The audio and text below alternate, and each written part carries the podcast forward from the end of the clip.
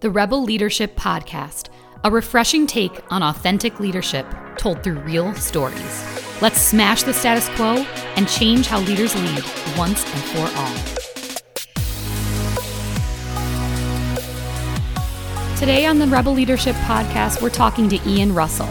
We discuss the benefits of solving problems upstream, tackling things at the root cause, and making sure we don't spin our wheels playing problem solving whack a mole. Listen, reflect, and embrace your next aha moment. So, the other day, we played a podcast recording at the senior leadership team, and it was about solving problems upstream. And essentially, the story goes I'm paraphrasing. It was actually from Dax Shepard's um, Armchair Expert podcast, and he was interviewing this guy called Dan Heath. And he was describing this story about a stream and there were two little kids playing at the bottom of the stream and their parents had set up a picnic.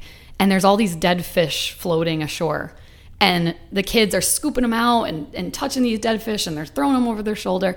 And the dad runs over and he's like what are you guys doing? They're like dad help me. Get a net. Pull these dead fish out. There's all these dead fish like swimming down the river mm-hmm. and they're trying to fish.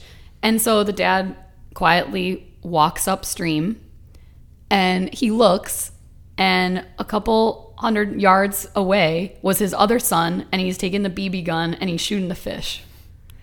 And it was just such a perfect story of solving problems upstream. And when you think about that at an organization, it's not always everybody's first instinct.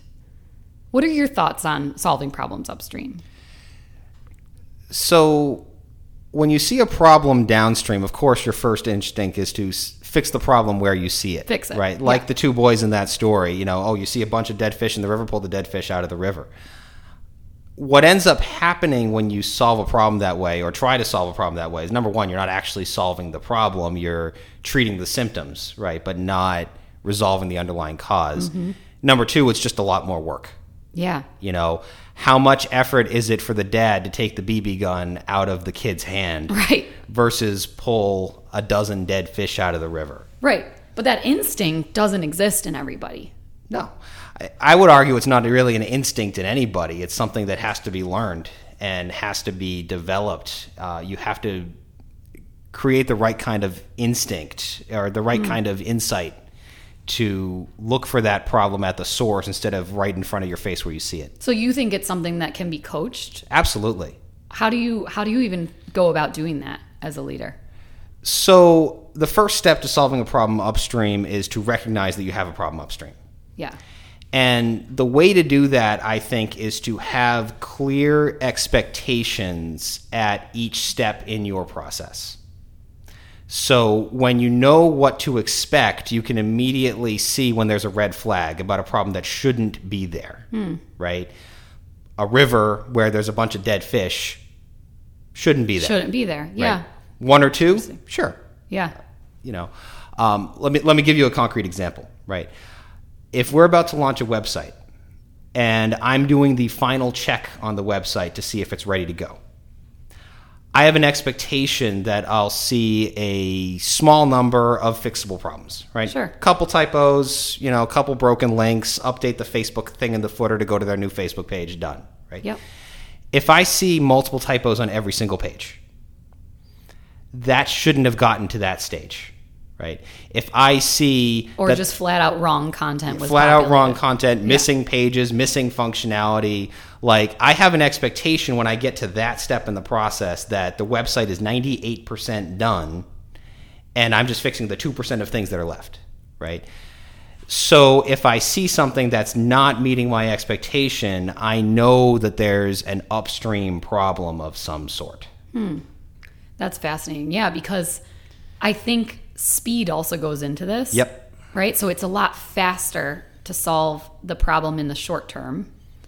And it's a lot harder in some cases to pause during our crazy chaotic days where yep. you're getting pinged from a million different sources from Slack to email to your phone to social media all over the place. People are pinging you, solve this problem, solve this problem, yeah. solve this problem.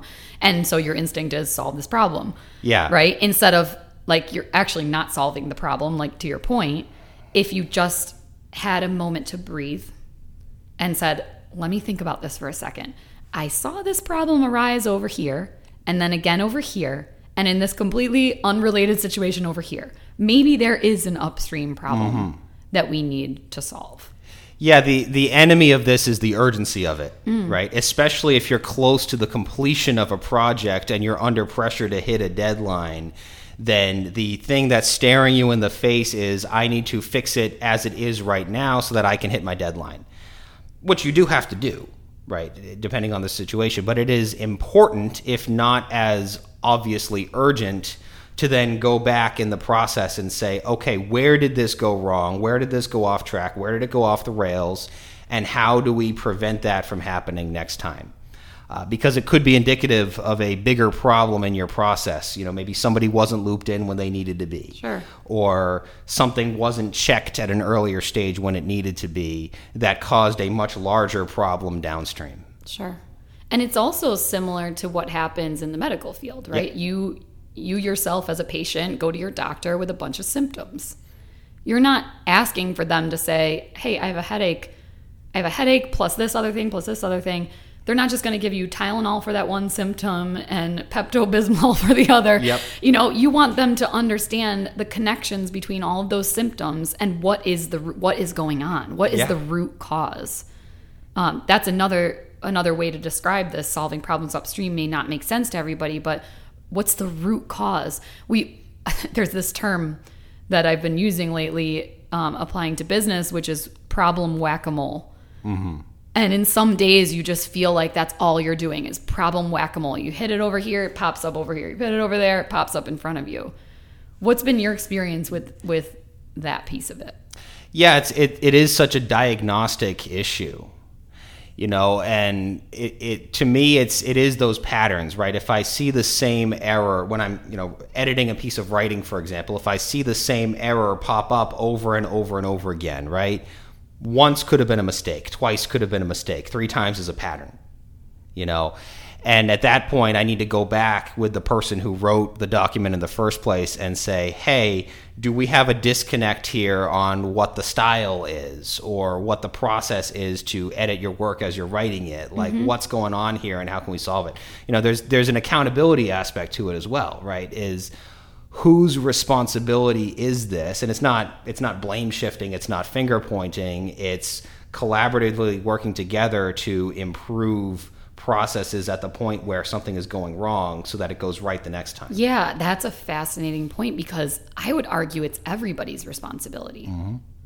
So if it's not a finger pointing thing, I think that's part of this problem is that everybody's saying, "Well, that's not my responsibility." And it's it's the common who's on first Yep. mentality, right? But if you're feeling like there's this thing that pops up on your to-do list every single day, day in, day out, day in, day out, and it's the same problem that you're solving for one client over here, an operations thing over here, a project-based thing over here, that that it's it's your responsibility in any organization no matter what your level to be able to have a safe space and raise your hand and say maybe there's some other solution to this that would save everybody all this time. Yeah. Because it's so easy when the same problem pops up over and over and over again throughout your day. I think in our careers we've all been in a place like this where that problem just becomes normalized where it's just like okay this is something i deal with every day. You know that's why sometimes it's helpful to have an outside perspective if it's a new person joining the organization For or a consultant who comes in to look at that process and just kind of scratch their head and say wait why is this this way? That doesn't make any sense. It makes sense to the people who are used to it but it doesn't make sense objectively. Yeah and you know the most powerful leaders that that i look up to are the ones who ask the most basic questions. Yep. and they're the the questions that smack you right in the face of they're the ones that say like why didn't i ask that question earlier? Mm-hmm. Why didn't i see that question? Because you get so caught up in that urgency like you were talking about Yeah. and you get so caught up in the problem solving speed and the whack-a-mole that you you cannot see those plain and simple things right in front of your face that would actually allow you to save all that time in the future and I think that's what leaders can do for the organizations is just be the ones to ask those questions and start inspiring people to get in the habit of looking at it that way. Because this is a behavior change. Yeah. And and part of what the leader can do also is really track and assess and help people understand the consequences of what happens when you don't make those changes. Hmm. Because the kinds of problems that lead to bigger downstream issues oftentimes seem small and inconsequential for the person who's in the middle of the process.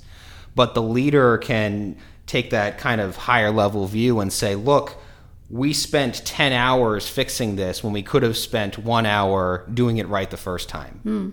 You know, and that creates kind of the internal uh, oomph that you need to really affect organizational change is get everybody to see the value of it because it is hard to break out of habits and establish better ones. Yeah, it really is. Uh, you you need to have motivation to do it. You need to have buy-in from stakeholders in your organization to make it happen.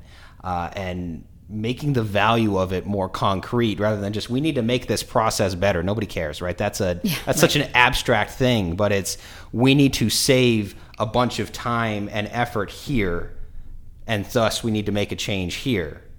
That's something that people will buy into if you make it more concrete for them. One tactical thing that i've seen work um, from that higher level purview is getting teams to talk to each other. Mm-hmm. so a lot of times you just feel like you're just solving these problems and they're really only existing in your world so there's no upstream problem to solve. Yep. but then the second teams start sharing with each other like wait i have that same problem.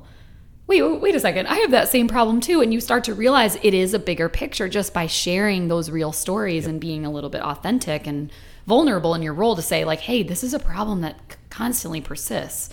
Um, that's how team leaders can also and mm-hmm. and people on those teams can see that this is a bigger problem worth solving. Yeah, you got to get out of that assembly line mindset where everybody is just focused on their one step in the process and make it a more collaborative effort across teams and across people who are involved at different stages. Uh, both because they may see the same problem at different stages and because what seems like a small problem at one stage turns into a bigger one at the other stage. And mm-hmm. the people at the first stage need need to hear that from the other team in order to understand. Yeah, and be open minded yeah. to hearing it because it might critique something that you yourself have rolled out. Yep.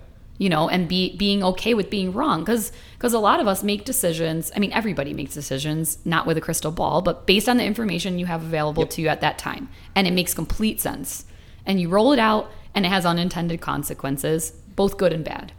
And so, being willing to take take that feedback in is yeah. also part of this from a leadership perspective because those people on the teams may feel nervous to share that there is a problem upstream to be solved. Yeah. If you don't make yourself willing to hear that. Yeah, absolutely. You, you have to create that culture of humility and accountability, you know, and, and people at every stage in the process, and it starts from the from leadership and then flows down uh, need to make it very clear that it's not about them. It's not about their own ego. It's not about um, I'm right, you're wrong. It's about this is what's best for the organization and this is what's best for the team as a whole.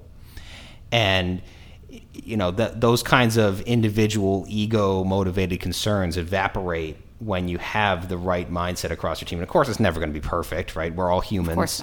Um, we all get territorial at times. Mm-hmm. But you need to have the right positive culture to work through those issues as you go. What would you say to leaders out there as like a call to action about solving problems upstream? Be mindful is the big thing. You know, really be thoughtful about everything you're doing and everything every member of your team is doing.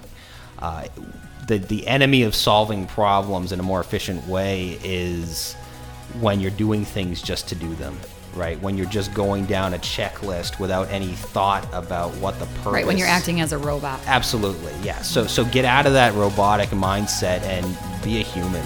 You know, be a thoughtful person about every step, and you're going to get those insights that you need.